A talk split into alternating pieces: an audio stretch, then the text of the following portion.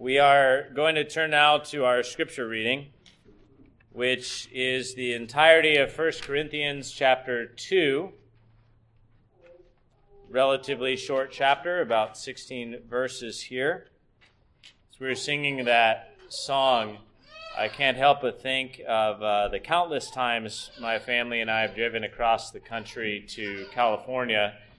And uh, this song always comes to mind when you're driving across the plains and you can see the entire storm coming on the horizon with all the lightning coming down and striking.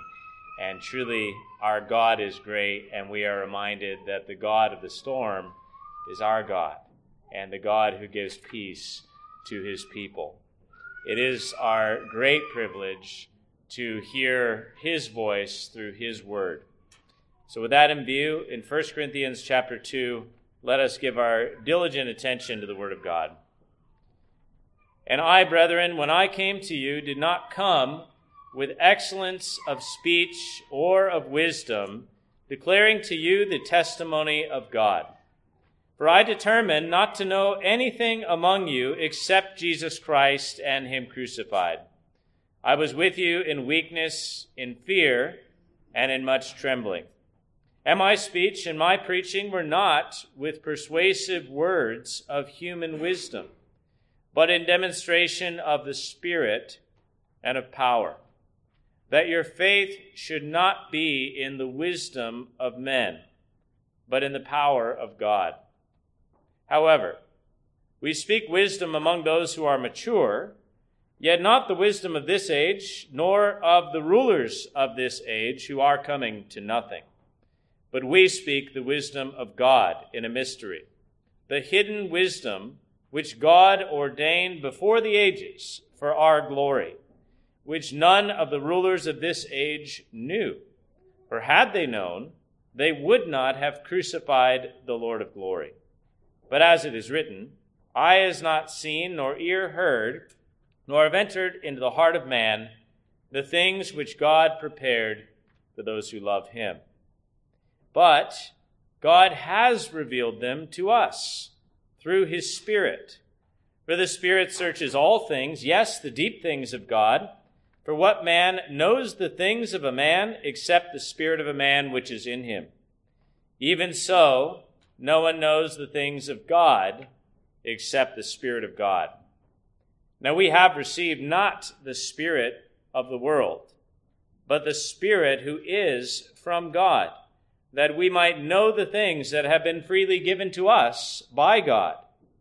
These things we also speak, not in words which man's wisdom teaches, but which the Holy Spirit teaches, comparing spiritual things with spiritual. But the natural man does not receive the things of the Spirit of God, for they are foolishness to him, nor can he know them because they are spiritually discerned. But he who is spiritual judges all things, yet he himself is rightly judged by no one. For who has known the mind of the Lord that he may instruct him? But we have the mind of Christ. Thus far, the reading of God's holy word. Amen. Well, with that, let us join our hearts in prayer, asking the Lord's blessing in His word. Almighty God, we are here to listen to your voice. And we ask that Jesus Christ, by his word and by his spirit, would be the true preacher this day. We thank you for the glorious privilege of gathering at your feet to learn of you. And Lord, we ask that you would rend the heavens, that you would come down in power that you would make yourself known not only in our ears and in our minds, but in the depths of our hearts. Lord, we pray that everyone here will behold your glory. We pray that we would all know you from the least to the greatest. And we pray that if any do not know you, this would be the day of salvation. We pray for all of us that you would press us onward and upward for the high calling of God in Christ, our Lord and our Savior in whose name we pray. Amen. You may be seated.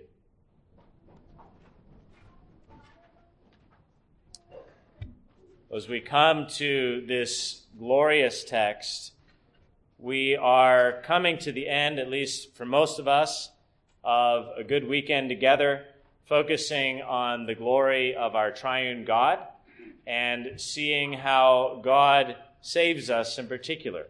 And we see that in everything God does, He does it from the Father through the Son by the Spirit. So even today, by one Spirit, in Jesus Christ, we are before the face of God our Father. And what a fitting way to close our time together, our conference together on the Trinity by doing what we're doing right now gathering in worship.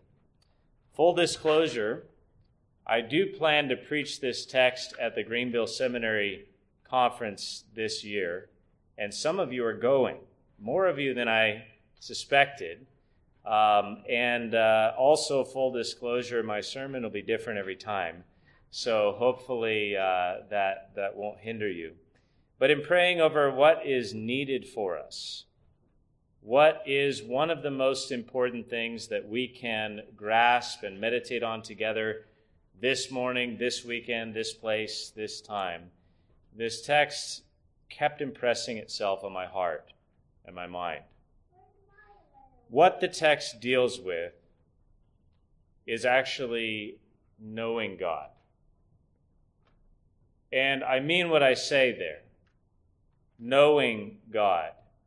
Not simply gathering information about God, not simply puzzling over what God is like or being able to argue with other people, but actually knowing Him. Just like children, you can say, You know your brothers and sisters. You know your parents. I mentioned in the last couple of days Pilgrim's Progress, and many of the children perked up and seemed to have been familiar with Pilgrim's Progress. Uh, if anyone, child or adult, has not read Pilgrim's Progress, you need to, uh, to get to work quickly. But one of the things that comes to mind from Pilgrim's Progress illustrates what Paul is getting at in this text quite well. And that is in the first part of Pilgrim's Progress, there's a character named Talkative. And Talkative, in many ways, in my mind, is one of the most disturbing characters in the entire book. Because as he meets the two Christians on the road, he wants to talk about anything and everything. This is a man who loves his theology. He wants to debate all the fine points. This is the one who wants to talk about infant baptism. This is the one who wants to debate even the Trinity and talk about election and predestination. Whatever it is, it's fair game. And you might say, okay, well, that sounds good. The man's interested in the Bible, the man's interested in theology. A lot of people aren't interested in those things, so off to a good start. But something is fatally wrong with the man. The man will talk about anything in theory and nothing in practice. He'll talk about any topic, he'll debate anything that anyone will present to him unless it touches his heart. In other words, the real questions are where are you personally? What do you do with what you know? Do you see a person, the Lord Jesus Christ, at the end of the tunnel, and are you actually reaching out to him? Would you count everything loss if the only thing you received through all of your knowledge was just God Himself? And anything that touches the man's heart is off limits. I have to say, coming to this text and thinking about Bunyan's Pilgrim's Progress talkative, it seems that in our circles, that is, in Presbyterian Reformed churches, people do their best to imitate talkative. All you have to do is look at Facebook or other social media. And what do you see? You see people whose heads are full of knowledge. They want to debate everything. In fact, because it's social media and it's not a person sitting next to you or, or in front of you eye to eye, they're willing to insult people as, as they will, left and right, and vilify anyone who doesn't agree with them. And you're left wondering at the end of the day, what's the point? is this going anywhere? Is all of our theology, our confessions of faith, our catechisms, our Bibles even, do all these things simply amount to enabling us to argue with people? Are we talkative? What Paul has in mind here is something very different. The Corinthian church was full of talkatives, full of people that loved to argue over everything to the point that it was literally tearing the church apart. And what Paul does as a wise pastor is he cuts to the heart of the matter and he gets to the heart of their hearts in such a way that he actually addresses every pastoral problem in the church in one thing. And here it is. Here's the secret to 1 Corinthians. You are thinking in worldly wisdom instead of the wisdom of God in Jesus Christ. Stop thinking in worldly terms. Go back to Jesus Christ. Go back to the wisdom God has given you and let this govern and drive you from the heart outward into all of your relationships, into everything else you do. So, what Paul is getting at here in 1 Corinthians 2 is eminently practical and primarily important. What is he actually getting at in this particular text? Well, let me state it. What Paul is saying in 1 Corinthians 2, the whole chapter, is he's giving us uh, the means, the matter, and the mover we need to know God. Not just to talk about God, but to know God. And he gives us a means by which we need to know God, namely the preaching of the word. And he gives us the matter, the content, the thing we need to hear, the thing we need to look for, namely Jesus Christ. And he also gives us the mover who enables us to receive the matter, namely the Holy Spirit. So, what God is doing is he is directing us under the preaching of the word to lay hold of Jesus by the Spirit. There's my Trinity connection. And I hope those of you who are here from the conference just see it now. We pick up the text, we read it. There it is. There are the persons. The text is about God, the gospel is about God. Well, let's begin with the means. Notice in verses 1 through 5 what Paul actually says. I, brethren, when I came to you, did not come with excellence of speech or of wisdom, declaring to you the testimony of God. What he's really saying is something like this When I came into your midst, I didn't seek to impress you. What's actually going on in the church? I mean, this is a divided church. These people are concerned about their own things. Who has the best pastor? Who's received the best baptism? What do I do to get back at my neighbor when he endangers my stuff? What about church discipline? Well, whatever I am, whatever I've done, at least I'm not like that guy over there or that woman over there. The Lord's Supper, it's all about my fellowship with Christ even if I get to the table and take my what I want and there's nothing left for the people sitting next to me. Too bad for them, you didn't get in line fast enough. And you get the idea, you see what's actually going on with the Corinthians? They are selfish. They are self centered, as we as Christians so often are. Focusing on our own problems, focusing on our own advantages, focusing on our own uh, benefits, and here, Paul confronts this by saying, This is why when I came to you, I didn't come on your own terms. You're thinking like worldly people. You're putting yourselves first, you're putting others next to you, and God is really at the end of the chain. The only reason maybe He's even in your thoughts at all is to baptize what you're doing and somehow Christianize it. Literally, we're arguing over baptism here, right? Who's, who has the best baptism?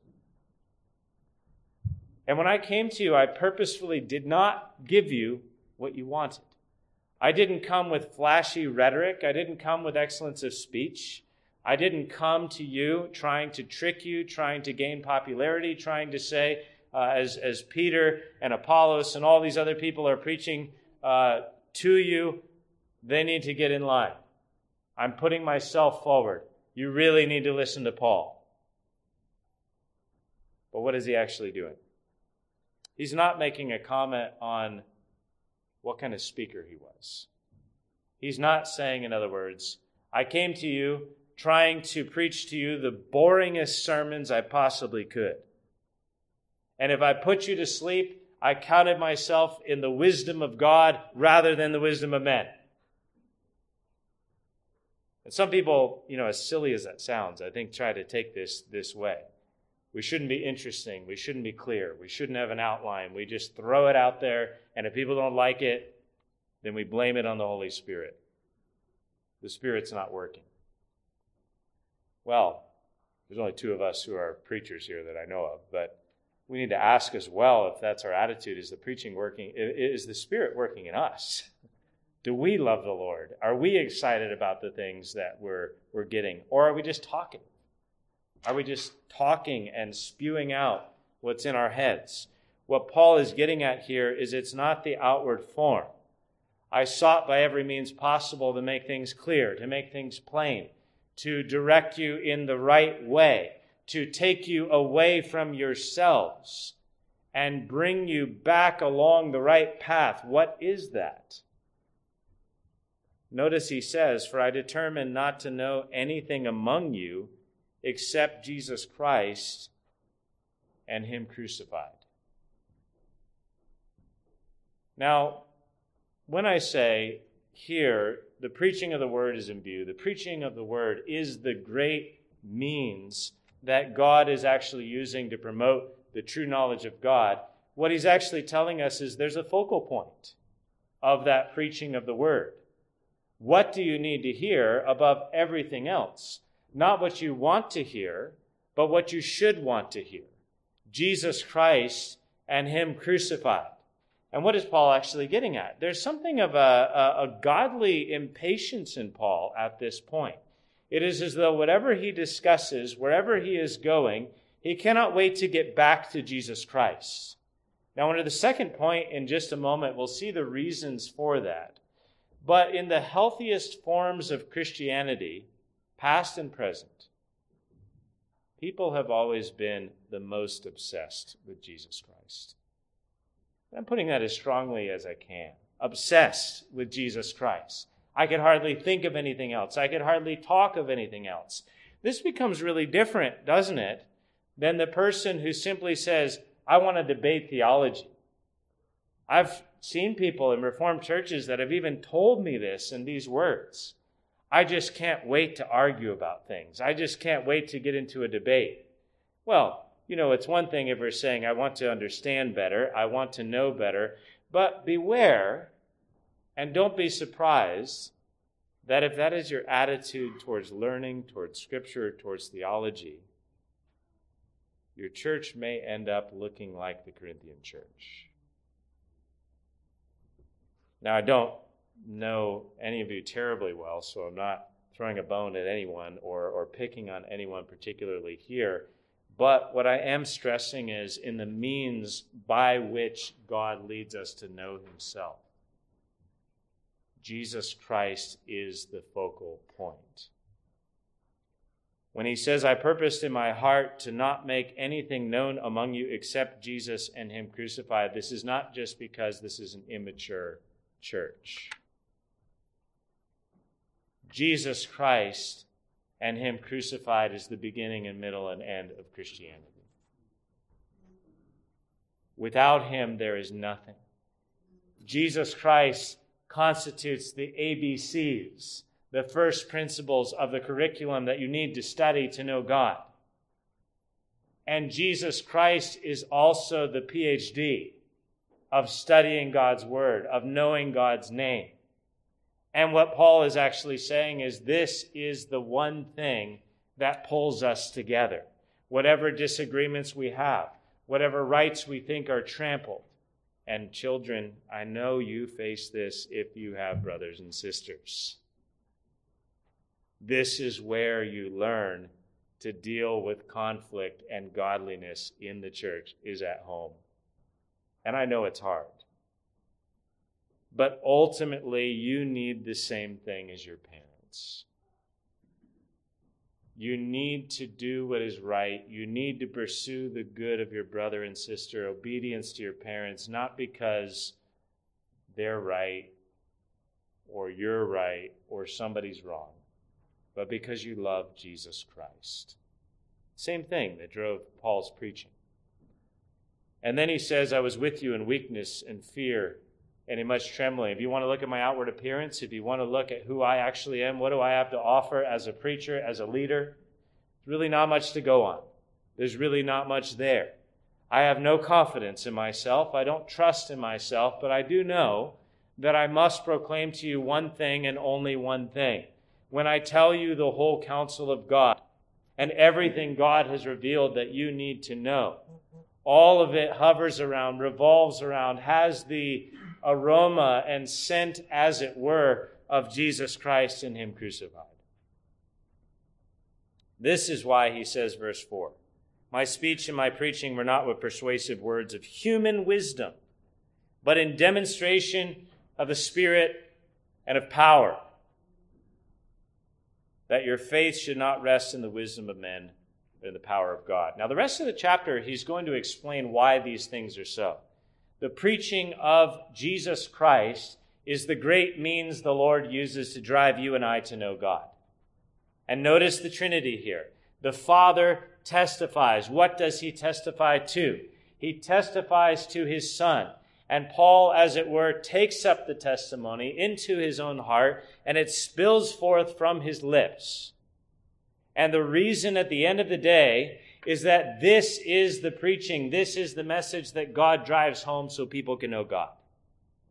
This is what it means to preach in demonstration of the Spirit and of power.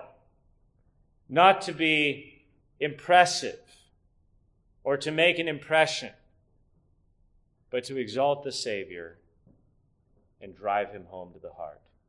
That is the work of the Spirit of God. Now, as I mentioned, at least two of us here are preachers,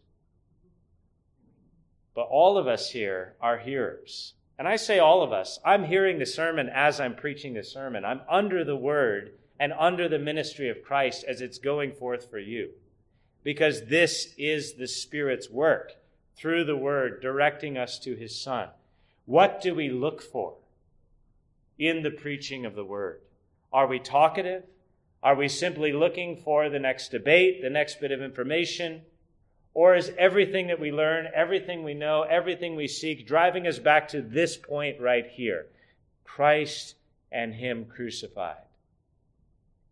Are we impatient to preach Jesus Christ?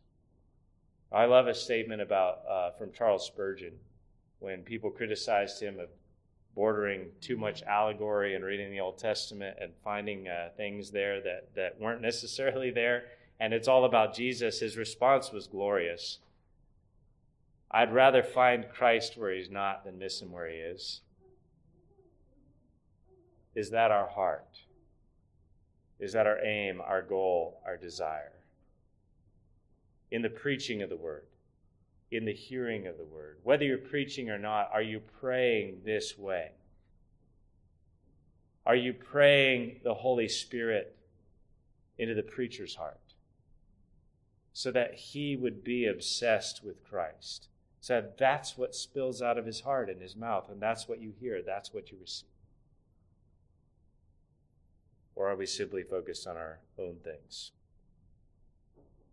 Well, that takes us from the means in verses 1 through 5 to the matter. Now, the matter I've already said. What's the matter of the preaching? What has God actually told us? What has God actually given us? Jesus Christ. How is this different and how does this advance things when we talk about the matter in verses 6 down through 11? What Paul is actually doing here is he's challenging them and he's challenging us to say, Do you consider what's actually at your fingertips? Have you considered what you actually know? What God has actually revealed concerning Christ and where it comes from? Now, I'm going to trust. I'll, I'll jump ahead a little bit and pull back the thread of thought through the text, but have you ever heard the words of verse 9 before? Eye has not seen, nor ear heard, nor entered in the heart of man the things which God has prepared for those who love him. And how do we apply a text like that? I mean, don't we often say, heaven's going to be better than we can imagine? Heaven's going to be greater than we could possibly think, and anything that could enter into our hearts. It's not revealed yet, but it will be, and it'll be great. And we can't wait to get there. Now, some people go down that track and basically do exactly what the Corinthians do in a different way. How is that place going to be so great? Well, I like golf. Maybe I'll have a golf course in the sky. First funeral that my father-in-law preached at, uh, actually, the uh, the family was saying that the a little boy who had died actually was sitting on Jesus' lap playing video games. Or is it a Muslim paradise? Which I guess appeals to Muslim men primarily. You know, all the women you ever want, all the things, all the stuff you ever desired. Better than we can imagine. Well, maybe we know better. I hope so. I trust so. We don't want those things. I mean, I trust so because the groans when I give these examples too.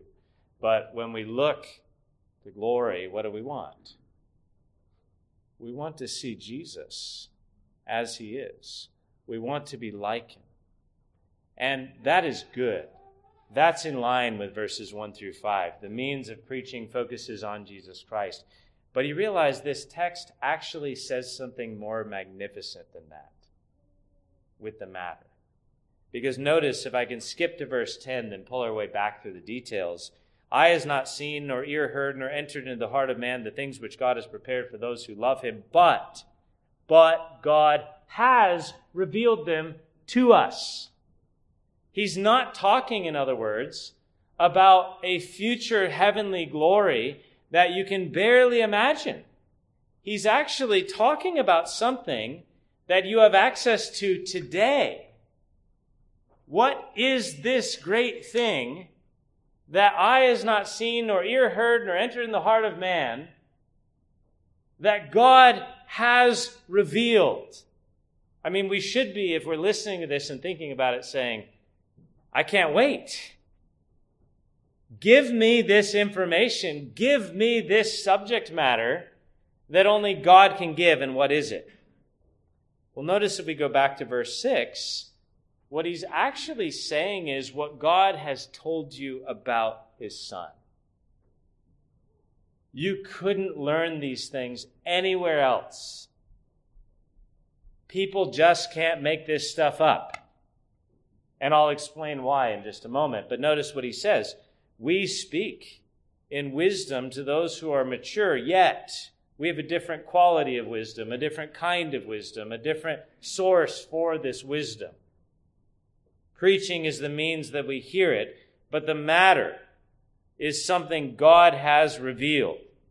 It doesn't come, as he says, by the wisdom of this age, nor the rulers of this age, who are coming to nothing. Where are they? all the greatest thinkers of Paul's day. Can we name the best philosophers of his time? Or the statesman. Maybe a few of us who know something about history can dig deep. But where are they? And yet here we are still reading Paul, centuries later. And why? Because Paul has something to offer us that all worldly wisdom can never give you. Now, it's interesting, I think, you know, you're talking about the wisdom of the world. Wisdom of the world is basically me first, I'm good compared to other people, and if you want religion, great.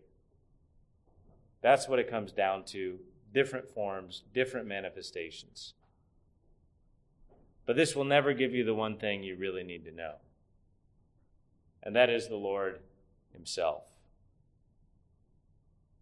But I'm amazed, you know, as I'm saying this, I'm thinking of uh, one of my wife's relatives who, used to be a Baptist pastor, and he ended up abandoning his profession of Christ and leaving the Christian faith and getting a, a PhD in psychology.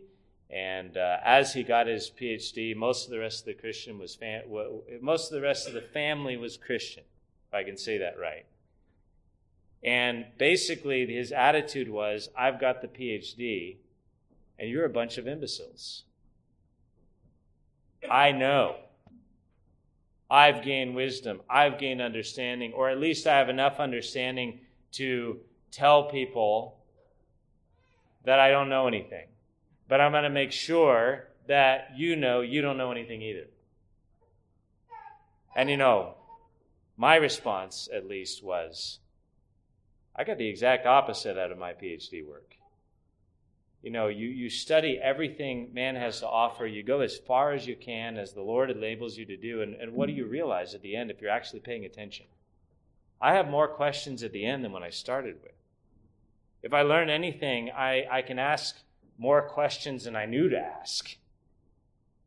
And we realize that mere human wisdom, mere human learning, if that's all we want, that's all we chase after, we will come up dry.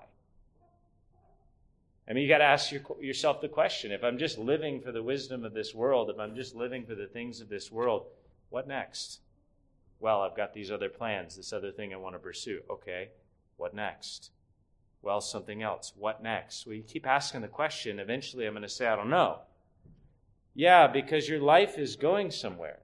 There's more to life than just the next best thing. There's more to life than just pursuing what you want now, pursuing all of your own desires, because one day you're going to die. One day you're going to come up dry. And that thought is not meant to depress you, but meant to drive you back to the message Paul is giving. What is the matter? I don't mean what's wrong. What's the subject matter? What's he talking about? What's he getting at that's so important and so profound? Notice, we speak the wisdom of God in a mystery. The hidden wisdom, which God ordained before the ages for our glory. So, children, what does mystery mean? You think of something as a mystery, maybe you mean it's confusing. It's inexplicable, it's mysterious. But God's word means something a little bit different. What God actually means is something you couldn't know unless God told you. A mystery is something that was hidden in God's heart, so to speak, in God's mind, its counsel. And now Paul says, We are speaking a mystery which was hidden, and now God is revealed. So there's good news. God has something to say to you. God has a word to speak to you. And his word is something that only he can tell you. Now we connect the dots.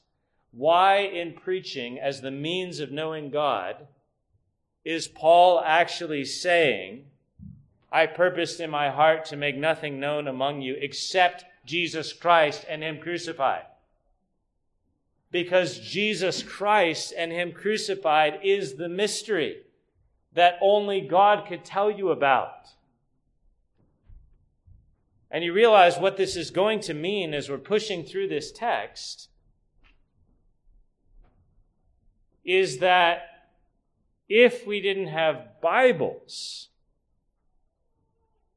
we wouldn't have Jesus. I taught a class at our church recently to children who are getting ready to profess their faith and uh, tried to make things simple. And one of the things that I came back to here at this particular point was no Bible, no Christ, no Christ, no God. You need God to tell you. And for you and I, at least, that means we need this book because this is where God has told us. This is where the Spirit has spoken, as we'll see in a moment.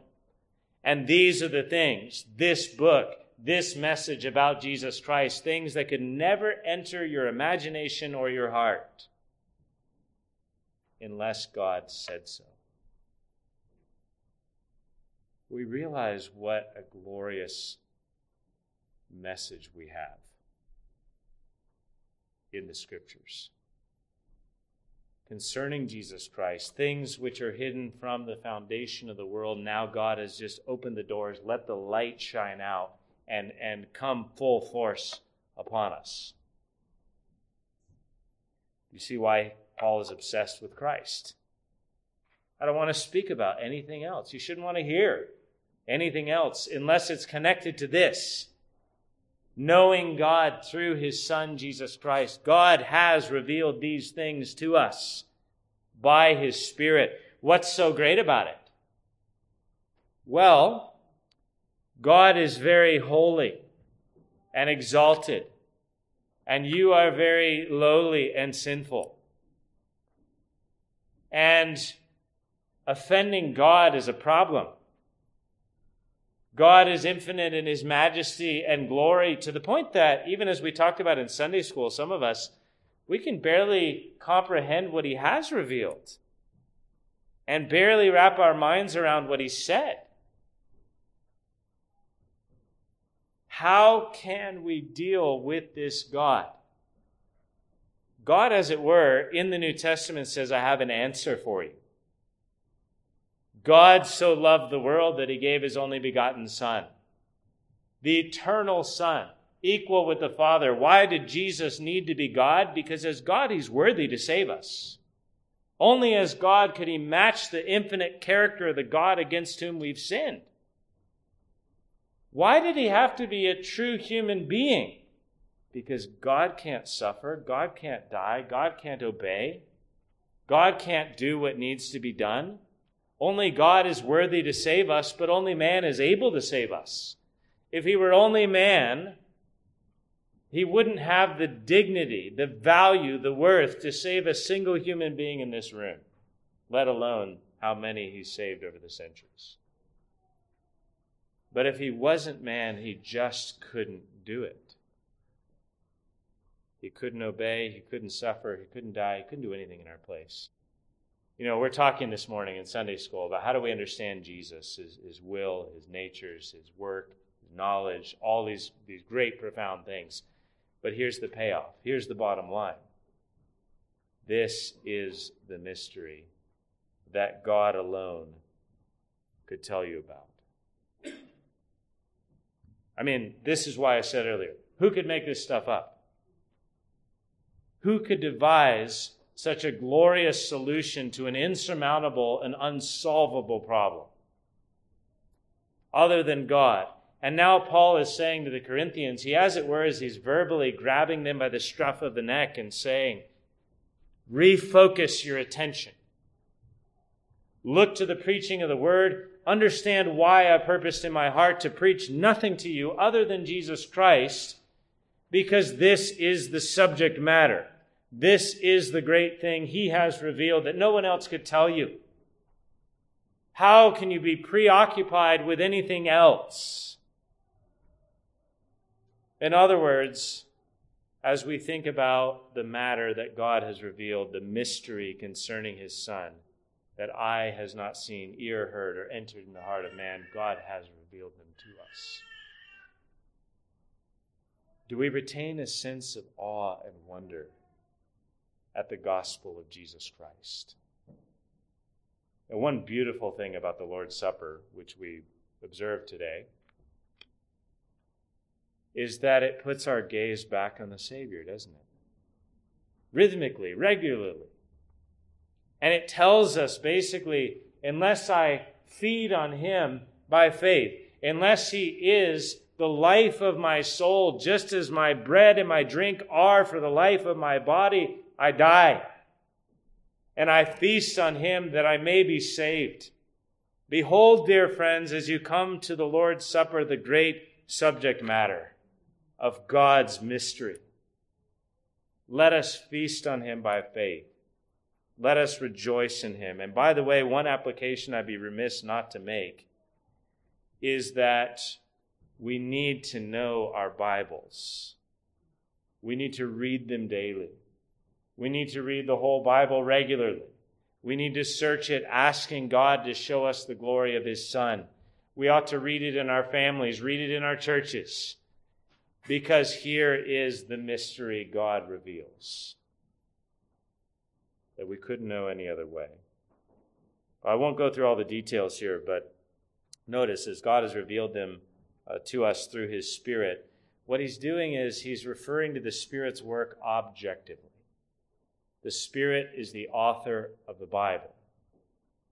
The Spirit authors God's words, and we need to hear them. And He alone searches all things, even the deep things of God. The mystery that's hidden that couldn't be revealed unless God told you, the Spirit's qualified. The Spirit knows it. The Spirit can tell you what you need to know. And He has, which is underscoring the points I've made about the Word. For what man knows the things of man except the Spirit of man which is in him? Even though, even so, no one knows the things of God except the Spirit of God. Now we have received not the Spirit of the world. We've seen what that looks like, but the Spirit who is from God, that we might know the things that have been freely given to us by God. Do you want to hear the Spirit's voice? Search His Word. Do you want to receive the subject matter God speaks about above all others? Look for Christ. Well, the third and last thing, just the last few verses here, is the mover. And I think we're already getting there. But what's going on here is something more than just what God says. So the gospel is God's testimony to his Son, which he drives into our hearts by the Holy Spirit, verses 1 through 5, the, the great means is the preaching of Christ. The subject matter is this mystery that God has revealed to us. But notice I said there's something objective here. There's something in which the Spirit is, is telling us something that we need to know about Jesus Christ. But is that enough? Is that all we need? Are we just talkative? Do we just say, this is interesting information? This is an interesting intellectual endeavor to talk about the two natures of Christ and all these great things about him. Or does it dig deeper? Does it touch us more nearly? You see, we actually need one teacher who teaches us in two ways.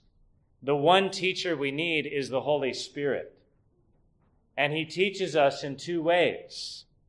He teaches us by telling us what we need to know the subject matter of the Bible in Jesus Christ.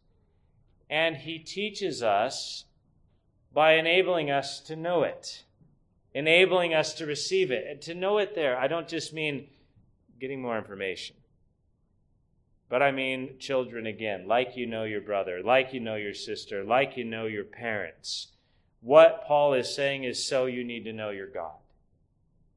Though you've not seen him, though you've not seen Jesus Christ in the flesh, you need to hear his voice in the preaching. You need to receive what the Spirit testifies to him. And you need to actually know him. That's why this is about knowing God. This, by the way, is going to pull us into all the practical day to day problems of the Corinthian church maybe by analogy in ways that can touch our lives as well. But notice what he says these things we also speak, this mystery, not in words which man's wisdom teaches, but which the Holy Spirit teaches, comparing spiritual things with spiritual. So, what he's getting at is you're comparing yourselves with each other. At least I'm not like that sinner over there. At least I go to church twice on the Lord's Day. At least I'm doing family worship, someone else is not. And Paul is basically saying, stop it. Stop comparing yourselves among yourselves. Stop comparing worldly things and worldly things. Compare spiritual things with spiritual things. What do you mean? Well, I think what he's getting at is the Spirit doesn't simply teach you, the Spirit is within you. If I can back up, I know I have verses 12 and 13 as a division, but notice it's not just that we've heard from the Spirit, we have received not the Spirit of the world, but the Spirit who is from God. Why do we know these things? Why do we believe in Jesus Christ? Because the Spirit is in us. We've received Him. His testimony, as it were, penetrates the soul. It digs into the soil. It puts roots there. It forms Christ in us so that we actually know him, we actually love him. And when he's telling them to compare spiritual things with spiritual things, he's saying if you really are born of the Spirit, then think like it and act like it. You know, I, I think it's amazing. Um, you know, this struck me recently in, in, in the work that I'm, I've been doing as an elder in our local church. How we always think of the Corinthian church as this horrible, far off example that maybe we give to seminary students just so that they're glad that whatever church they pastor, they don't have those problems. People getting drunk at the Lord's Supper. I mean, come on. This is, this is outlandish stuff. Uh, but you know, when you start thinking about what's actually going on, uh, we have had people in recent times that try to iron out a dispute and end up threatening to take each other to court. And we quote Paul and say, why not rather let yourselves be wronged? Why not let, rather let yourselves be cheated? It's pretty blunt, you know, and straightforward. Does that mean, you know, elders don't have something to do and, and rectify a situation? No. But what's your disposition? Are you just going to insist on your rights to the nth degree? Or if it brings reconciliation and peace, are you willing to let it go? And, and we've had people even do that. And, and what happens? You quote the verse, and immediately we are so good at doing this, we say, well, it doesn't apply in my case. Well, that's funny because the last 10 people I mentioned that to said the same thing. I guess it doesn't apply to anybody's case hmm, maybe something's wrong, right? Compare spiritual things with spiritual. Why? Because when you're simply thinking about yourselves and putting yourselves first, there will be conflict. Children, isn't this really the reason why you have fights among yourselves? You gotta insist you're right. It's simple, but it's day to day and it happens. And what's the way out? You need to learn to think as young spiritual people. Adults, we need to do this too. And what he's saying is there's a reason why this is so urgent, because the natural man, the unconverted person, the person without the Spirit, he doesn't receive the things of the Spirit of God for they're foolishness to him. Nor can he know them because they're spiritually discerned. Now, he's not saying a non Christian can't pick up the Bible, read the book, and say, okay, Christians believe Jesus Christ is the Son of the living God. I get it. What he says no, he means no. Really no. Actually receive, know God. Have something go beyond the talkative, beyond the head, into the heart. And he basically says, remember where you've come from, because with someone devoid of the Spirit, that's never going to happen. You know, I remember vividly again uh, talking to a friend after a philosophy class in college. And we had to walk a mile off campus to, to get to our cars. So we'd walk together. And he's not a Christian, and I was a Christian. And he uh, was interested because in class I was uh, defending the doctrine of original sin. And he asked me, Are you a Christian? And he was thrilled to find someone different than him that had a different opinion about who God was, who man was, what everything's like. And I remember very vividly the first time I explained to him why Jesus died on the cross. That God made him who knew no sin to be sin for us, that we might become the righteousness of God in him. That one had to be God, that one had to be man. And praise God for this glorious solution. You know what his exact response was? Literally these words That's foolishness. It's kind of chilling, isn't it? You know what my response was? The Bible saw you coming. That's exactly how God said you would respond. And won't even that show you how desperately you need the Holy Spirit? How desperately you need a change of heart? The Bible's describing you exactly as you are. If that describes you today, that's not just theoretical. Will you listen? Will you wake up? Will you hear? Will you see the depths of your need? Will you flee from yourself into the arms of Jesus Christ? But, Christian, you too. Flee from yourself into the arms of Jesus Christ. Don't forget that if we simply think according to the principles of this world, we sort of regress back where we started. And don't be surprised if it leads to confusion, to conflict, to problems. But then he says, He who is spiritual judges all things, yet he himself is rightly judged by no one. For who has known the mind of the Lord that he may instruct him? But we have the mind of Christ. What's he getting at? That can sound a little bit enigmatic or, or difficult to think through. But what he's really saying is this In the preaching of the word, I wanted to, to make known Christ to you alone. Here's my focal point. Here's the means you need. The matter is the mystery that God had hidden before the foundation of the ages. Now he's revealed it to you. And now, Corinthians, the end result is what do you do with it? Well, you look to the Spirit who actually moves your heart to know God. You have sound judgment. You have everything you need for spiritual discernment if you have God in Christ. If you have the Word and the Spirit of God directing you, why do you need to go anywhere else? So, what do we do with this? What's the bottom line? Well, my negative is let us not be talkative. We may talk about the things of the Lord, but let me put it this way What good is it if we can defend the idea that God has elected some to everlasting life and predestinated them to glory and passed by others? If we do not make our calling and election sure? What good is it if we can argue why our children should be baptized and should be church members?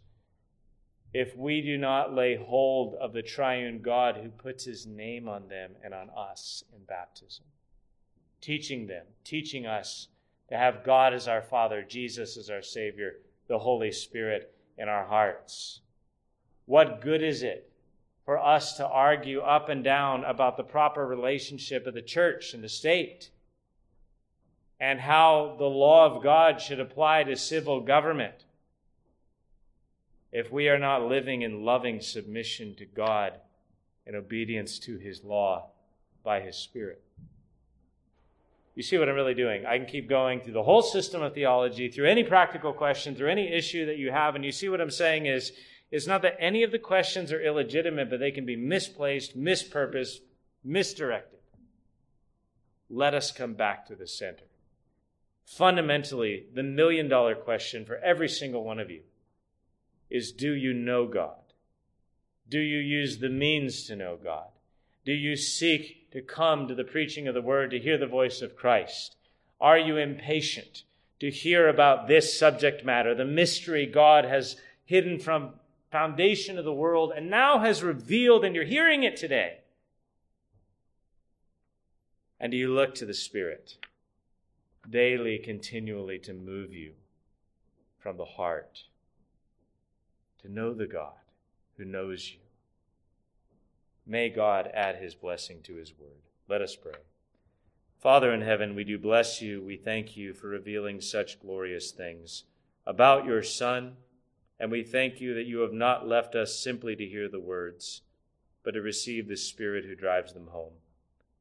Help us, Lord, to look to Jesus Christ, to aim at nothing less or more than his glory, and bless us as we continue to worship. In Christ's name we pray. Amen.